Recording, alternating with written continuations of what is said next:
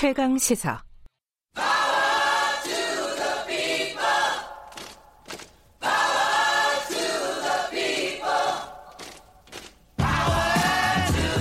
네, 을의 입장에서 을의 목소리를 통해 함께 사는 세상을 생각하는 시간입니다. 지금은 을밀대 민생경제연구소 안진걸 소장님 어김없이 나와 계십니다. 안녕하세요. 네, 지금이야말로 을을 정말 밀어줘야 될 때입니다. 안진걸입니다. 안녕하십니까? 예, 예. 지금 그, 어, 코로나19 때문에 힘든 분들이 있습니다. 유독 더 힘든 분들. 물론 뭐 저, 예. 전 국민이 이제 힘들긴 하지만 예. 더 힘든 분들이 있는데 그 중에 한, 한 부류가 자영업자들입니다. 그죠? 맞습니다. 예. 지금 우리 국민들 모두가 힘든데 이제 어, 여러 전문가들이 이야기하는 게 일부 언론이 너무 공포나 위협을 과장하고 네. 정부나 지자체가 잘하는 것도 있고 못하는 것도 있는데 못하는 것만 너무 흠집낸다 네. 이런 지적을 하시더라고요. 그래서 네. 저도 너무 그러지 않았으면 좋겠다는 이야기를 드리고요. 네. 사실 지금 힘과 지혜를 모아서 얼른 극복해야 되니까. 네. 그리고 가장 힘든 계층은 정말로 건강의 위협과 동시에 생계 위협을 겪는 계층이었죠. 지금 네. 크게 두 부류가 가장 힘들어졌습니다. 일단 자영업자들은 정말 네. 장사가 안 되는데요. 다녀보면 뭐 손님이 거의 없는 게 눈으로도 보이고 밖에 안 나가니까 매출이 네. 10%에서 20%. 제가 아는 가게들은 뭐 2월 달 매출 10만 원. 아예 사람이 안 다녀버린다는 겁니다. 그렇죠. 예. 그 다음에 그렇게 되면 어떻게 되겠습니까? 혼자 일하는 자영업자는 문제가 안 되는데 어, 근로자나 알바 청년을 함께 일하고 있었던 데는 급여 주기 어려워지니까 왜냐하면 임대료라든지 네네네. 네, 네. 뭐 전기세라든지 이런 거 그대로 나가잖아요. 네. 결국은 사람에 대한 가문이 일부 시작되는 겁니다. 음. 그러면 코로나19로 지금 해, 어쩔 수 없이 일시적으로 해직을 당한 청년 알바나 또 노인 알바분들은 당장 뭐 한 달에 100만 원, 200만 원을 받던 것도 없어지잖아요. 네. 이 문제가 지금 심각하게 제기되고 있는 것입니다. 음. 그래서 추경이 지금 11.7조가 편성되어 있는데요. 네. 다 좋습니다. 하지만 중소상공인하고 거기서 해직된 알바들을 직접 돕는 내용은 좀 부족하다. 중소상공인은 지난주 지난주 제가 말한 것처럼 이제 돈이 마르고 있다. 이걸 돈맥 경화라고 한다 그랬잖아요. 사람에게는 동맥 경화가 가장 무섭고 네. 어, 중소기업 중소상공인 자영업자들은 돈이 마르는 돈맥 경화가 제일 무서운데 네. 그래서 1%대로 대출을 대폭 확대해 주는 건 좋습니다. 전화번호 1357로만 하시면 됩니다. 1357. 예, 코로나19 관련된 전화는 1339. 그 다음에 중소기업 중상공인 지금 돈이 말랐고 죽겠다 싶을 때는 1357. 1357 어디예요? 예, 중소기업 통합 콜센터입니다. 아~ 정부에서 운영하는.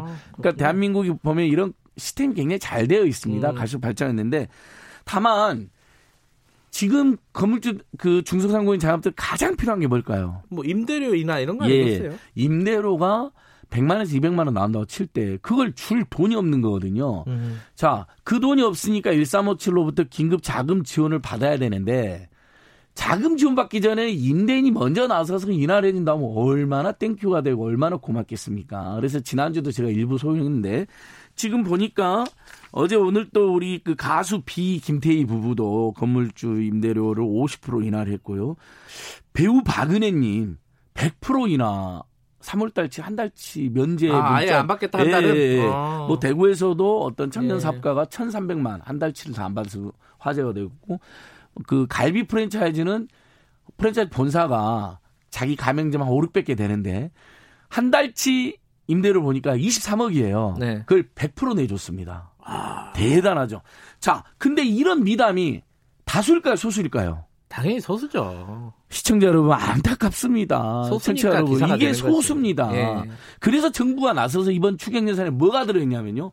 임대인이 임대료를 깎아주면 깎아주면 그중에 50%를 정부가 지원해주겠다 되어 있습니다. 즉 음. 100만 원을 깎아주면 50만 원을 세금으로 세정 지원해주겠다는 거죠. 맨 뒤에 네. 나중에 자 이건 굉장히 좋은 정책인데 논란이 생겼어요. 그렇죠. 자 왜 논란이 생겼냐? 아니 세입자들한테는 중소자영업자들한테는 대, 1%대로 대출해주면서 건물주들에게는 무상으로. 어쨌든 무상으로 네. 어 나중에 세금으로 지원해준다는 말이 되냐 이런 논란이 붙었던. 그래서 제가 자세히 살펴봤어요. 네. 그 논란은 약간 과장된 논란입니다. 아 그래요? 자 그러면 언뜻 보기에는 세입자에게는 1%대 대출을 해주고 네. 건물주에게는 50%를 어 어쨌든 나중에 돈으로 준다는 거 아니에요? 채워주는 걸로 네. 되어 있지만 그 전제가 그 건물주가 반드시 세입자한테 100만 원을 기준으로 할게요. 100만 원을 지원을 해줘야 됩니다. 깎아야 됩니다. 네, 깎아주면 100만 원 손해를 봤을 때 그럼 그 이익은 누가 보죠? 뭐 그 저기 임차인들 거기에 들어가 있는 임차인이 봅니다. 예. 그러니까 임차인이 이미 100만 원 이득을 보고 들어가는 거고요. 건물주는 100만 원 손해를 보고 들어가는 거고 다만 그 중에서 건물주가 50만 원 손해를 보고 정부가 50만 원 손해를 보고 지원해 주는 겁니다. 고통 분담으로.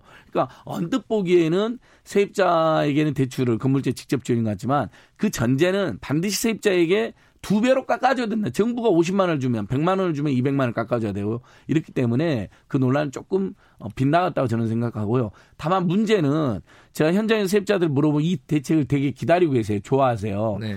근데 건물주들이 모르고 있다거나 알면서도 모른 척 한다는 거예요. 음. 그러니까 그렇다면 정부나 지자체가 지금 해야 될 일은 대대적으로 홍보를 해야 되고요. 네. 그 다음에 모두가 동참할 수 있는 사실 착한 일도 강요하면 안 되긴 하지만 저는 지금 비상 상황이기 때문에 좀 착한 임대인 운동을 좀 강권해서라도 음흠. 좀 많이들 이제 듣는 건물주 선생님들은 좀 불편하실 거예요. 정말 죄송합니다. 저도 이런 말씀 드려서 네. 제가 원래 아무리 좋은 일도 절대 강요하면 안 된다라는 철칙을 가지고 살아왔거든요. 네.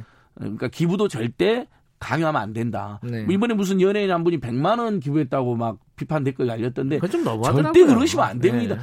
100만 원이든 10만 원이든 있는 대로 형평껏 내고 마음껏 내는 거죠. 그 마음이 음. 좀 작다고 지적하시면 안 됩니다. 음. 그런데 저는 이번엔 정말 수입자들 정말 죽게 생겼거든요. 네. 그래서 어좀 전체적으로 좀 호소를 세게 해야 된다. 음흠. 그러면 숨통이 상당히 튄다. 다만 그럼에도 불구하고 건물주가 임대료 인하 안 해주는 데가 있을 거 아닙니까? 네. 그럼 그 세입자들은 엄청 피해를 보게 되죠.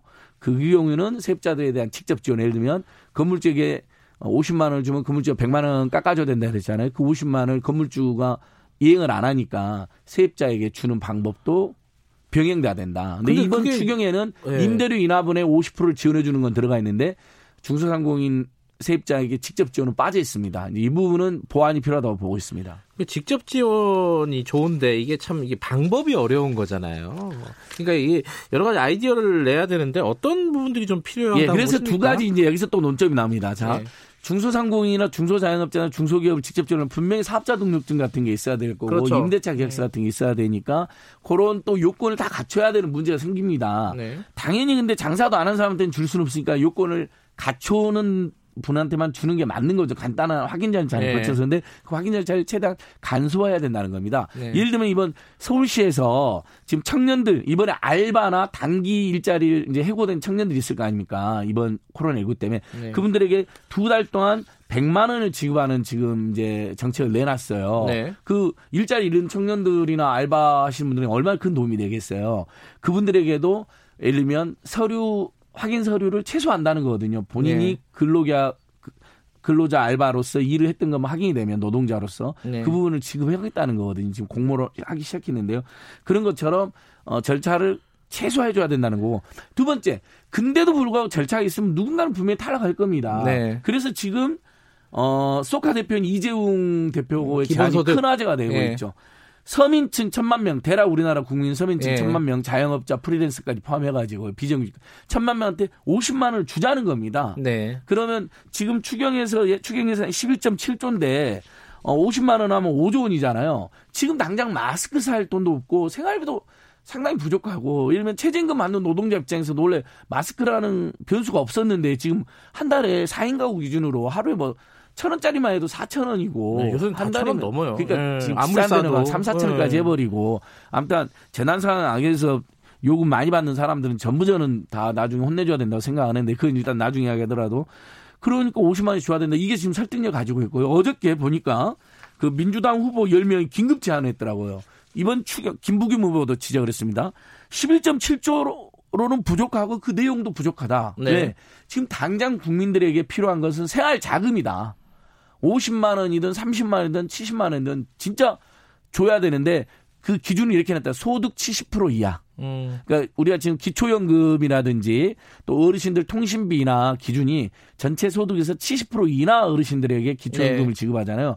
그래서 전 국민 중에서도 소득 70% 그러니까 이제 국민 중에 70%에 해당하는 빈민 서민 중산층들에게 어 50만 원이든 70만 원이든 지원하자. 직접 지원하자라는 제안을 했는데 저희는 지금은 이게 꼭 필요한 필요하다. 예. 알겠습니다. 이 여러 가지 지금 코로나 19로 힘을 어 힘드신 분들을 위한 정책들이 빨리빨리 좀 이게 이제 속도가 중요하지 않겠습니까? 속도가 매우 예. 중요하고 예. 건물주도 또 빨리 지금 세입자들이 뭐 하는지 아세요? 연명해 가지고 건물주한테 호소하는 게 지금 전국으로 유행합니다. 알겠습니다. 제발 도와주세요. 오늘 여기까지 예. 듣겠습니다. 고맙습니다. 예, 도와주십시오. 살려주십시오, 일들을. 고맙습니다. 예. 민생경제연구소 안진걸 소장님이었습니다. 지금 시각은 8시 49분입니다.